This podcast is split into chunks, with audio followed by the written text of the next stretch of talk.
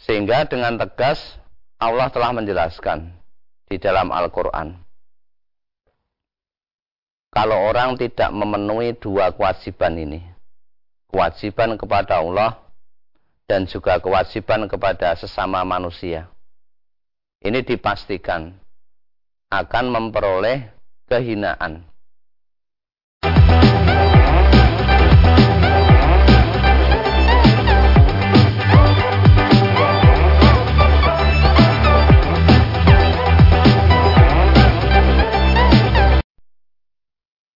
Assalamualaikum warahmatullahi wabarakatuh. Saudara pemirsa channel terpilih MTA TV di mana pun Anda berada Puji syukur Alhamdulillah senantiasa kita panjatkan kehadirat ilahi Rabbi Allah subhanahu wa ta'ala Atas kenap karunia nikmat dan juga rahmatnya untuk kita semua Di perjumpaan awal aktivitas pagi hari ini.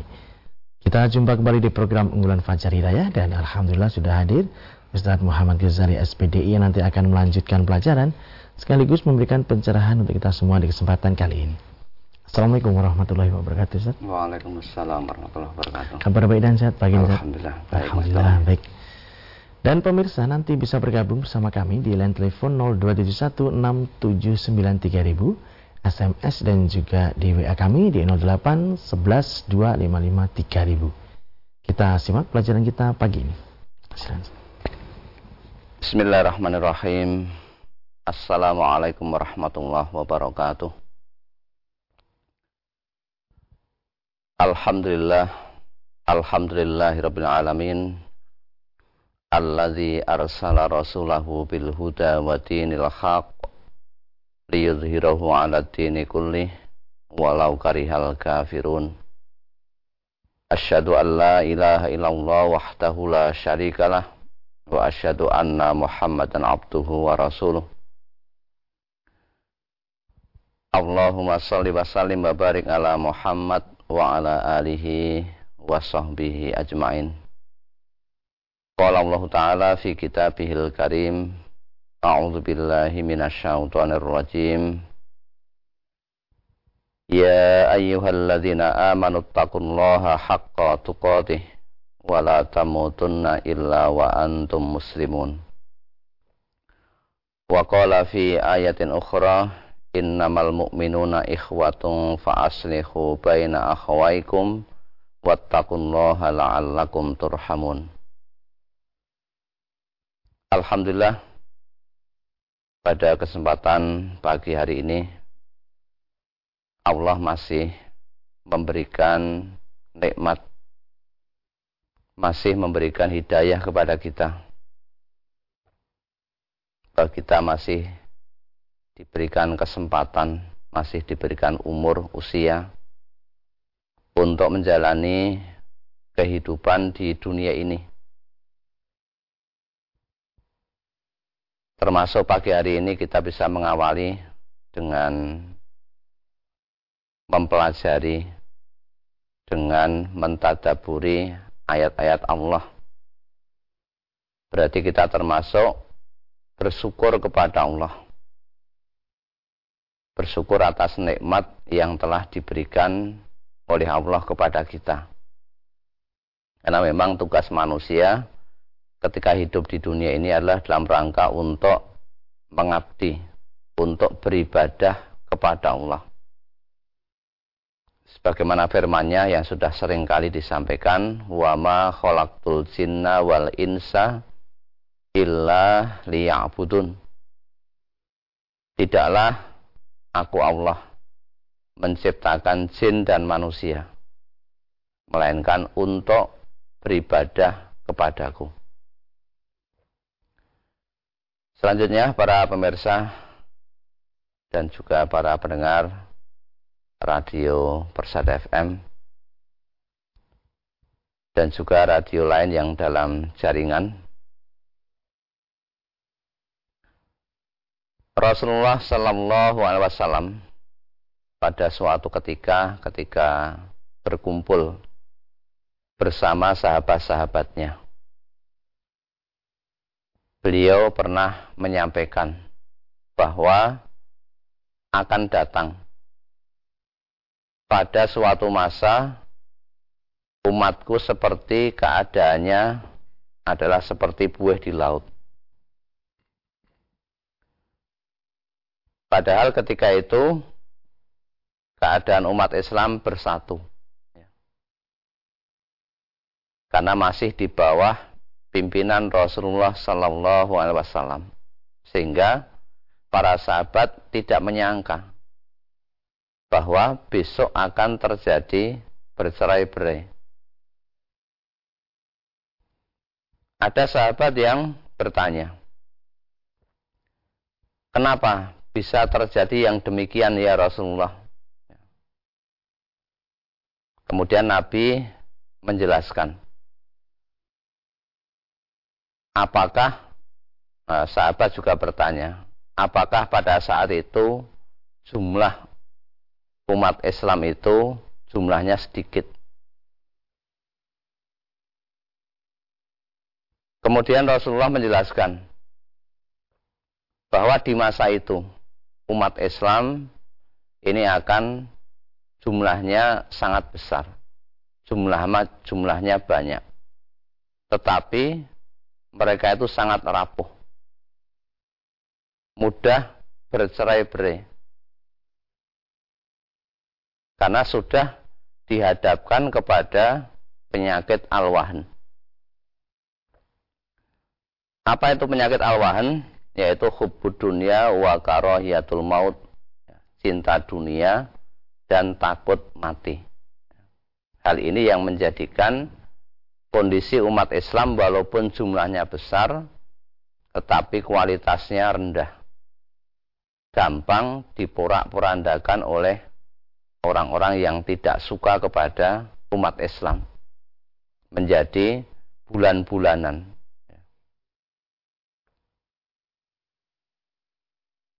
Setiap mukmin dalam mengemban tugas hidupnya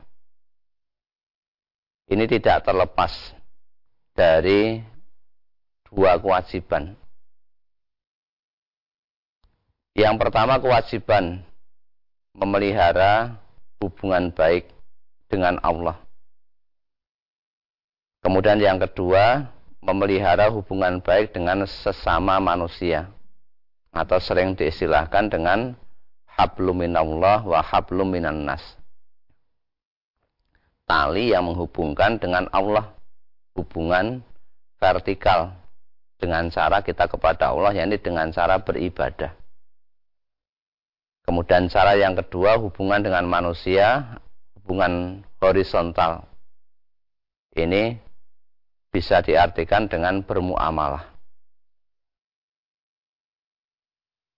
Sehingga dengan tegas Allah telah menjelaskan di dalam Al-Quran. Kalau orang tidak memenuhi dua kewajiban ini, kewajiban kepada Allah dan juga kewajiban kepada sesama manusia, ini dipastikan akan memperoleh kehinaan di mana pun mereka berada. Ini pasti memperoleh itu.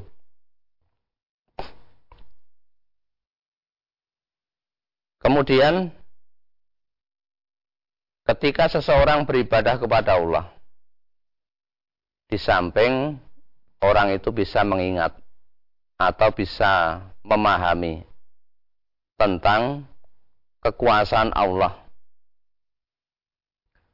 juga dapat menghilangkan sifat keangkuhan sifat kesombongan. Dan sifat kesombongan ini biasanya akan merusak ikatan batin antara sesama orang Islam yang terkait dengan hubungan muamalah tadi, hubungan antar sesama manusia.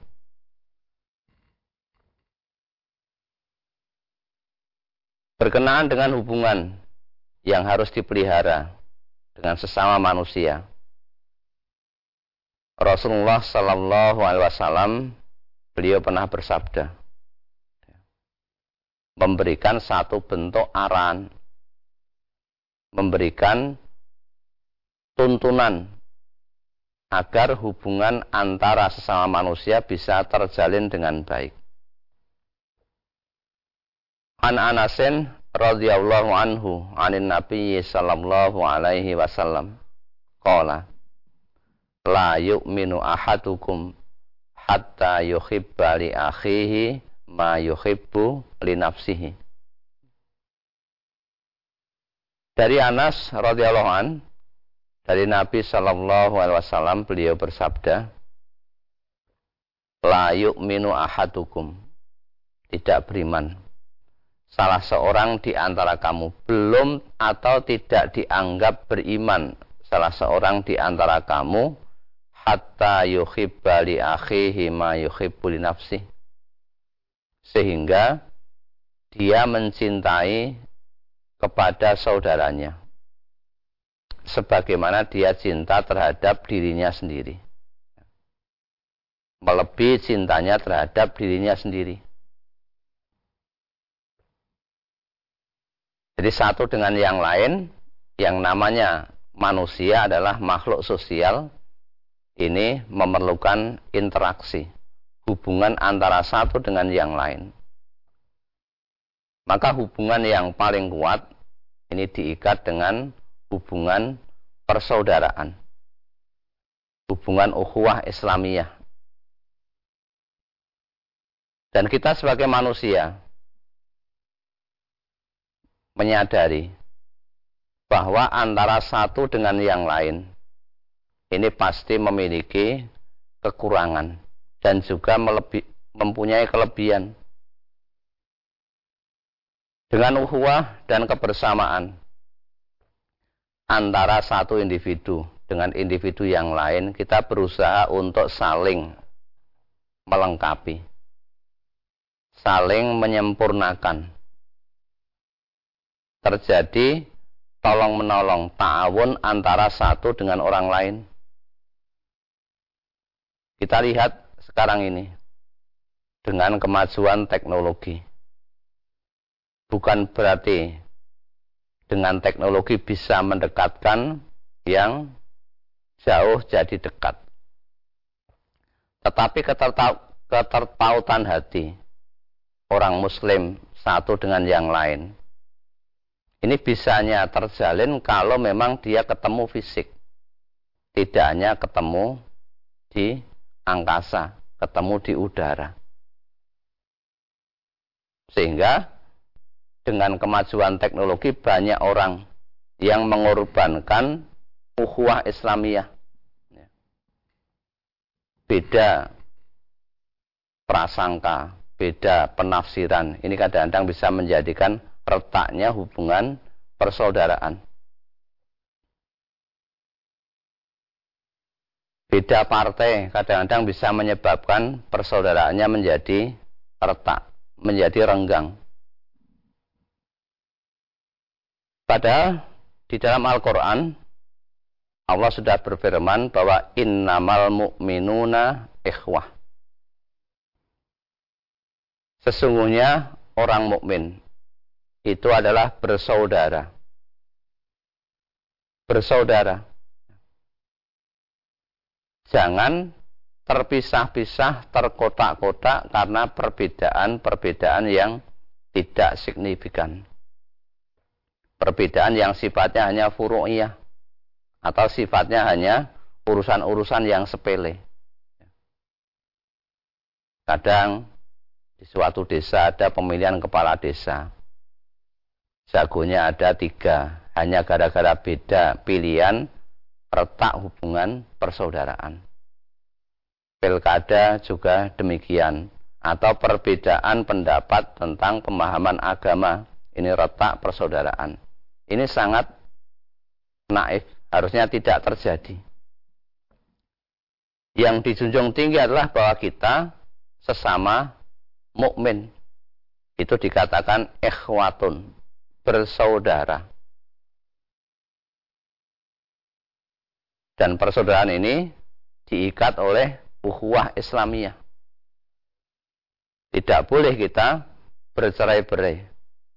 Bahkan orang yang ada permusuhan saja ini supaya didamaikan fa aslihu baina akhawaikum.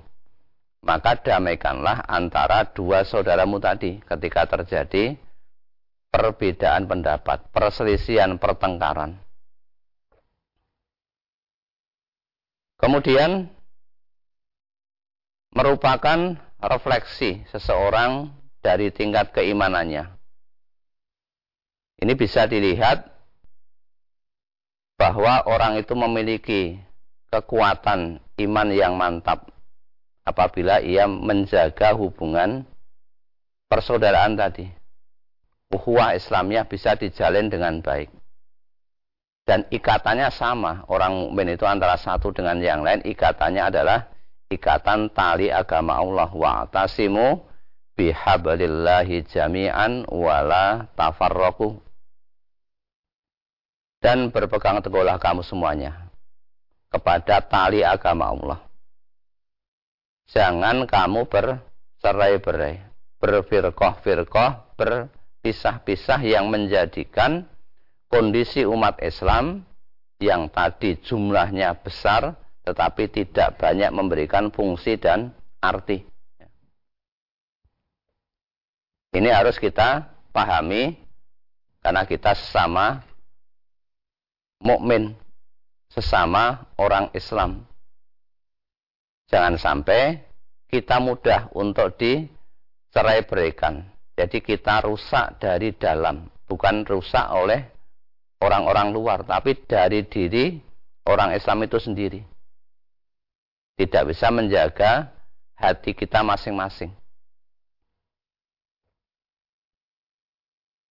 Padahal di surat yang lain Allah juga berfirman di surat An-Nahl ayat 90 Innallaha ya'muru bil adli wal ihsan Sesungguhnya Allah menyuruh untuk berbuat adil berlaku adil dan juga berbuat kebaikan.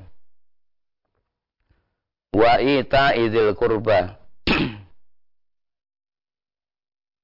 dan juga memberi kepada kerabat. Ini untuk menjaga muamalah tadi.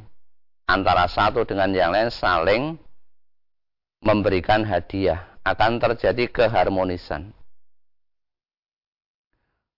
wa yanha 'anil fahsya wal munkar wal bagh dan Allah melarang dari perbuatan keji, kemungkaran dan permusuhan. Ini pengajaran yang diberikan oleh Allah ya'idzukum la'allakum tazakkarun. Jadi Allah memberikan pengajaran kepada manusia agar mendapatkan atau bisa mengambil pelajaran. Ini perintah-perintah yang baik supaya terjadi keharmonisan hubungan yang baik antar sesama manusia yang memerintahkan Allah supaya berlaku adil. Orang kalau diperlakukan adil tentunya dia akan senang. Ya. Ada kepuasan. Beda kalau diperlakukan secara zolim. Harusnya dia benar tapi disalah-salahkan. Ini pasti akan tidak terima. Terjadi konflik terjadi ketidakharmonisan. Dan kita juga diperintahkan untuk berbuat baik kepada sesama manusia. Saling memberikan hadiah, memberikan sedekah, memberikan kepada kerabat, orang-orang yang dekat. Dan juga dilarang kita berbuat keji kepada sesama manusia. Berbuat mungkar apalagi sampai terjadi al-adawah, permusuhan atau al Ini kita dilarang. Ini perlu kita sampaikan karena di zaman sekarang ini sekali lagi walaupun jumlahnya orang Islam itu besar tapi keadaannya seperti buih di laut. Karena apa? Persaudaraannya ini sudah terkotak-kotak. Terpisah-pisah bercerai-berai. Karena semuanya hanya mengharapkan terlalu cinta kepada dunia. Pegangannya bukan agama Allah, tapi pegangannya kelompok-kelompoknya masing-masing. Terlalu bangga, fanatik dengan kelompoknya. Apakah kelompok berupa pengajian atau kelompok berupa wadah-wadah partai dan lain-lain. Ini menjadikan terkotak-kotak tidak menjunjung tinggi nilai-nilai Islam sehingga nilai ukhuwahnya menjadi renggang. Maka ini yang perlu kita perhatikan sehingga tetap kita pupuk persaudaraan kita, kita junjung nilai-nilai Islam sehingga ukhuwah Islamiyah ini bisa terjalin dengan baik, umat Islam menjadi kuat kembali sebagaimana yang terjadi pada zaman Rasulullah Sallallahu Alaihi Wasallam. Bisa bergabung bersama kami di line telepon 02716793000 SMS dan juga di WA kami di 08 11 255 3000. Namun sebelumnya kita akan simak beberapa informasi dalam rangkaian jeda pariwara berikut ini. Baik pemirsa, kami persilakan Anda bisa bergabung bersama kami di line telepon 02716793000 ataupun di SMS dan WA kami di 08 11 255 3000. Di line telepon kami persilakan. Halo, Assalamualaikum. Halo, Assalamualaikum. Waalaikumsalam warahmatullahi wabarakatuh. Dengan siapa di mana Bapak? Waalaikumsalam warahmatullahi wabarakatuh. Dari Pak Tunggal di Tulung. Ya, silakan Pak Tunggal. Eh, itu, itu tadi yang diuraikan Ustaz tuh kan anak saya itu kan nyari-nyari di Google itu kan eh, anu mau cari kerja itu ya itu ada ya organisasi besar gitu. E, semuanya syarat-syaratnya itu harus satu yang dipenuhi harus punya ATK atau di, punya anggo, kartu anggota. E, baru e, baru bisa melamar di di sekolahan gitu ya. Itu apa yang termasuk yang diuraikan Ustadz tadi ya. Itu sama-sama Islam juga ya. Anak saya Islam ya organisasi itu juga Islam itu Ustaz. Uh, tolong uh, penjabarannya. Apa yang salah itu yang pihak sekolahnya atau uh, pusatnya atau apa gitu ya? Itu aja. Makasih assalamualaikum. Waalaikumsalam warahmatullahi wabarakatuh. Ketika seseorang melamar satu pekerjaan di suatu instansi suatu kantor itu sebetulnya ya haknya orang yang punya instansi tadi yang dibutuhkan siapa jadi itu terlalu jauh kalau dihubungkan dengan masalah e, memecah belah persatuan. Ya. Karena masing-masing tentunya kan juga punya sesuatu yang diharapkan dari karyawan yang akan diterima tadi. Ya. Syaratnya dia harus e, memiliki kemampuan di bidang bela diri misalnya. Kalau itu berupa satpam atau ada sesuatu yang diharapkan pemahaman akidahnya bagaimana ya. itu sah-sah saja tidak masalah ya. insya Allah tidak termasuk dari bagian yang memecah belah ukhuwah Islamiyah atau umat Islam menjadi rapuh ya. tidak seperti itu kita berhusnudon seperti itu saja sehingga jangan terlalu jauh untuk menafsirkan sesuatu yang kita sendiri belum tahu. Ya. Mungkin membutuhkan KTA, ya, kartu tanda anggota suatu organisasi. Itu sah-sah saja, mungkin untuk internal ke dalam pekerjaan itu. Ada beberapa yang perlu dirahasiakan. Itu ya hak mereka yang memiliki dari pekerjaan tersebut saya kira. Ya. Kami bacakan pertanyaan dari WA dan SMS. Yang pertama dari Ibu Siti di Karanganyar. Ada orang yang semasa sehatnya sholat Ustadz, namun ketika diuji sakit, dia tidak sholat sampai ajal menjemputnya. Pertanyaannya apakah orang tersebut boleh disolatkan atau tidak Ustadz? Mohon pencerahannya. Perlu diketahui bahwa semua manusia yang hidup di dunia ini pasti akan mendapatkan ujian. Ujian ini ada dua. Ujian yang menyusahkan dan ada ujian yang menyenangkan. Tetapi endingnya semua manusia pasti akan mati. Kullu nafsin ikotul maut. Setiap yang berjiwa, setiap yang bernyawa pasti akan merasakan mati wa nabluukum bisyarri wal khairi fitnah Dan sungguh kami akan menguji kamu dengan keburukan dan kebaikan. Wa ilaina turja'un dan kepada kami nanti kamu juga akan dikembalikan kepada Allah. Ada orang yang diuji dengan sesuatu yang buruk, tetapi dia tidak kuat. Salah satunya tadi yang ditanyakan, diuji dengan sakit, itu kan ujian yang buruk. Ternyata dengan sakit tidak mendekatkan dirinya kepada Allah. Mungkin berprasangka yang buruk kepada Allah. Bahwa Allah tidak menyembuhkan, tidak diberikan seperti yang lain. Akhirnya ibadahnya berhenti. Ini berarti orang ini tidak kuat diuji dengan keburukan. Tetapi juga ada orang yang kuat diuji dengan keburukan, tetapi tidak kuat diuji dengan kebaikan. Diberikan kesehatan, diberikan nikmat yang banyak, malah kufur kepada Allah. Ini bisa terjadi. Sehingga kita berhusnudon bahwa mungkin karena kurangnya pemahaman orang tersebut, sehingga sampai meninggalkan sholat karena merasa kondisi tubuhnya tidak enak.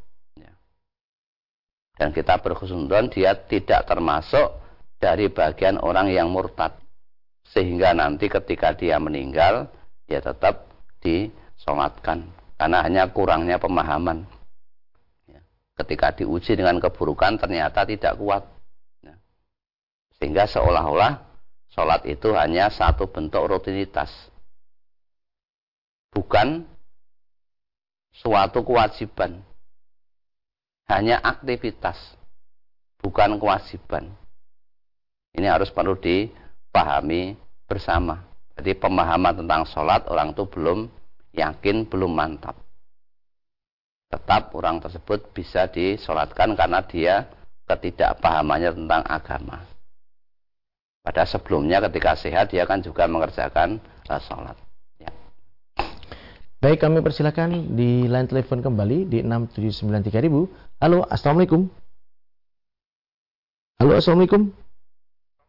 Waalaikumsalam warahmatullahi wabarakatuh. Dengan siapa di mana Bapak? Pak Adi di Palembang. Ya, silakan Pak Adi. Assalamualaikum warahmatullahi wabarakatuh, Pak. Waalaikumsalam warahmatullahi wabarakatuh. Silakan Pak Adi. Ini Pak Ustaz, tadi dijelaskan bahwa kita beragama itu tidak boleh bercerai-berai atau berfiskoh-fiskoh. Yang saya tanyakan, apakah MTA itu tidak termasuk firqah Pak Ustaz? Karena ada yang orang yang nggak cocok itu mengatakan itu juga firqah. Benarkah begitu? Terima kasih atas penjelasannya. Wassalamualaikum warahmatullahi wabarakatuh. Waalaikumsalam warahmatullahi wabarakatuh. Ya, memang Nabi kita pernah bersabda bahwa nanti umat Islam di kemudian hari akan terpecah menjadi 73 golongan. Hanya satu yang masuk surga. Siapa itu? Ma'ana alaihi wa ashabi. Orang yang bersama aku, bersama Nabi dan bersama sahabatku. Atau orang yang tetap menghidup-hidupkan sunnah Nabi. Ketika terjadi beberapa firqah tadi, kelompok-kelompok, itu sesuatu yang sudah disabdakan Nabi jauh-jauh sebelumnya. Yang tidak boleh itu adalah orang itu terlalu bangga, terlalu fanatik dengan kelompoknya sehingga lebih menonjolkan kelompoknya daripada Islamnya. Itu yang salah.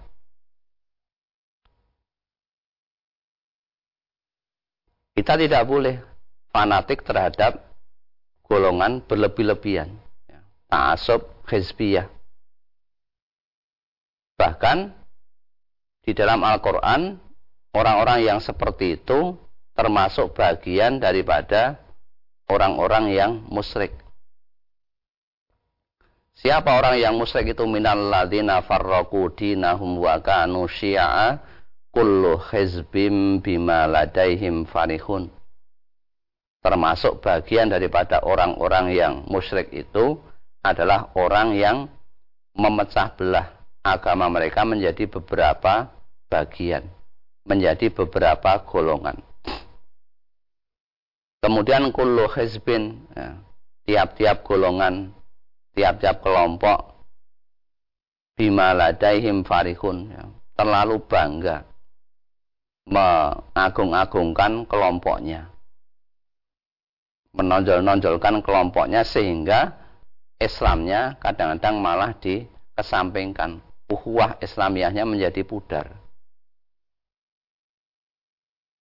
Insya Allah MTA tidak termasuk bagian daripada firqoh ya, yang menonjol-nonjolkan kelompoknya. Bahkan pendiri MTA pun pernah mengatakan, ya, apabila di Indonesia ini boleh ada organisasi tidak diberi nama, maka MTA tidak akan ada namanya. Ya hanya umat Islam begitu saja. Tetapi karena peraturan pemerintah mengatakan seperti itu, harus ada namanya, harus ada orang yang bertanggung jawab, ya maka dinamakan MTA. Itu pendirinya sudah menyampaikan seperti itu dan insya Allah dilanjutkan oleh penerus-penerusnya. Sehingga ketika kita tetap menjunjung tinggi Al-Quran dan Sunnah, insya Allah tidak termasuk bagian dari firqoh yang di sebutkan di dalam Al-Quran tadi. Yang termasuk bagian daripada orang-orang yang musyrik. Karena lebih menonjolkan kelompoknya. Lebih menonjolkan wadahnya daripada isinya. Inilah sesuatu yang dilarang yang menyebabkan umat Islam itu bercerai-berai antara satu dengan yang lain. Ini tentunya tidak diharapkan. Baik, masih ada kesempatan Ustaz. Satu lagi dari WA dan SMS dari Pak Dadang di Riau. Salah satu dari keluarga saya akan mendaftarkan kurban dengan cara patungan Ustaz. Bagaimana yang sesuai dengan tuntunan Islam untuk pendaftarannya itu atas nama si yang ikut patungan kurban ataukah atas nama keluarga Ustaz? Demikian. Mungkin yang dimaksud adalah ketika seseorang berkorban dengan binatang sapi. Sapi itu adalah untuk satu sampai tujuh orang. Bersama ahlul baitnya, bersama keluarganya. Misalnya ada urunan atau patungan sapi. Nah, di atas namakan siapa? Di atas namakan siapa saja boleh. Bapaknya ya boleh, ibunya ya boleh. Yang jelas sapi itu diperuntukkan untuk satu sampai tujuh orang bersama ahlul baitnya. Insya Allah keluarganya sudah tercukupi atau tercover. Kalau kambing itu hanya untuk satu orang bersama ahlul baitnya, bersama keluarganya. Mau di atas namakan bapaknya ya boleh, di atas namakan anaknya yang boleh, yang jelas memang kurban itu untuk satu orang bersama keluarganya tadi. Allah yang lebih tahu. Ya, lebih tahu tentang niat yang ada di dalam hatinya. Yang jelas jangan di atas namakan kepada orang yang sudah uh, meninggal dunia. Ya, itu. Ya. Satu lagi masih ada di SMS dan WA dari Ibu Endang di Palembang. Allah menciptakan manusia untuk beribadah. Yang demikian itu di Quran surat apa dan ayat berapa Ustaz? Ya, itu ada di surat Az-Zariyat surat ke-51 ayat 56. Ya. Wa ma khalaqtul jinna wal insa illa liya'budun tidaklah aku menciptakan jin dan manusia kecuali untuk menyembahku, untuk beribadah kepadaku. Ya, karena pertanyaannya hanya ya. ayat ya tadi sudah ya. kita sampaikan. Satu lagi kami persilakan di line telepon. Halo, assalamualaikum. Halo, assalamualaikum. Waalaikumsalam warahmatullahi Ya, dengan siapa di mana ibu? Nenek Eros, di Kursi Asan Sumatera Utara, Ustaz. Ya, silakan Eros. Ya, makasih. Assalamualaikum Ustaz. Waalaikumsalam warahmatullahi wabarakatuh. Silakan Nenek Ros. Dengan Nenek Ustaz. Ya, silakan ya. Nenek Ros. Ini nanya di luar tema Ustaz. Oke, enggak apa-apa, silahkan.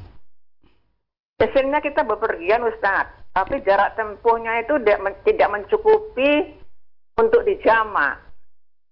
Tapi kan sesuatu hal, ya jaraknya kira-kira 15 km, kan belum mencukupi untuk dijama sholatnya. Ya. Ini ini terkena sama nenek sendiri lah Ustaz. Karena kan berobat di dokter pribadi buka sore. Iya. Setengah lima sampai jam 8. Jadi nenek ya dari sore udah nyampe. Dikarenakan pasien itu banyak, giliran nenek ini sampai maghrib. Jadi habis maghrib, nenek baru nyampe rumah.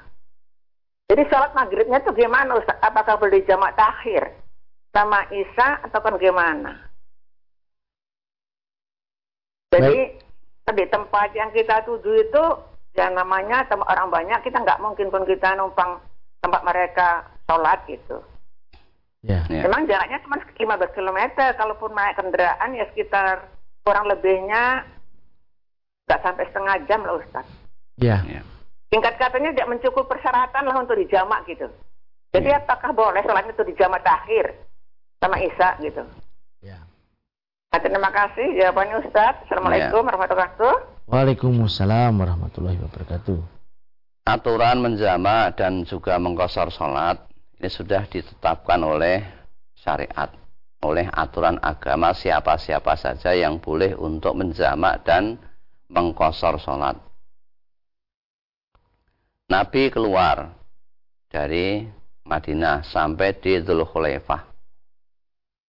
Jaraknya kurang lebih ya kira-kira 12 km. Ini beliau sudah menjamak dan mengkosor sholat. Ini jarak tempuh ketika Nabi dari rumah beliau sampai di Zulkhulaifah kurang lebih 12 km. Ini Nabi menjamak dan mengkosor sholat. Maka ini sebagai rambu-rambu ukuran batasan berapa jarak tempuh orang untuk boleh melakukan jamak dan kosor. Kalau tidak ada alasan ya tentunya ya tidak masuk kepada kriteria orang yang boleh menjamak dan mengkosor sholat. Tinggal usaha kita bagaimana. Ketika kita berobat di suatu tempat, eh, di suatu dokter, kemungkinan besar di situ juga ada musolanya musola untuk mengerjakan ibadah sholat atau di dekatnya karena kita kan juga ngerti kita nomor urutnya berapa. Nah, misalnya sampai pasiennya 30 kebetulan yang dipanggil baru nomor 10 nah kita nomor 20 nah ketika itu kan kita masih bisa untuk mengerjakan ibadah sholat tadi. Apalagi jarak tempuhnya cuma 30 menit kan sangat ya dikatakan dekat lah. Tidak terlalu jauh sehingga tidak perlu di uh, kosor atau dijamak. Tetapi kalau jarak tempuhnya memang sudah sampai kepada itu, ya, sudah mencapai 12 km, itu boleh untuk menjamak dan mengkosor sholat tadi. Baik, kami sampaikan terima kasih atas tausiah dan pelajarannya Ustaz. Assalamualaikum warahmatullahi wabarakatuh. Waalaikumsalam warahmatullahi wabarakatuh. Baik, pemirsa channel terpilih MTA TV di mana pun Anda berada. Demikian tadi telah kita simak dan ikuti bersama program unggulan Fajar Hidayah pagi ini. Kita jumpa kembali di kesempatan mendatang dan saya Tommy Al-Fatani pamit undur. Alhamdulillahirobbilalamin. Subhanakallahumma wa bihamdika asyhadu an anta astaghfiruka wa atubu. Assalamualaikum warahmatullahi wabarakatuh.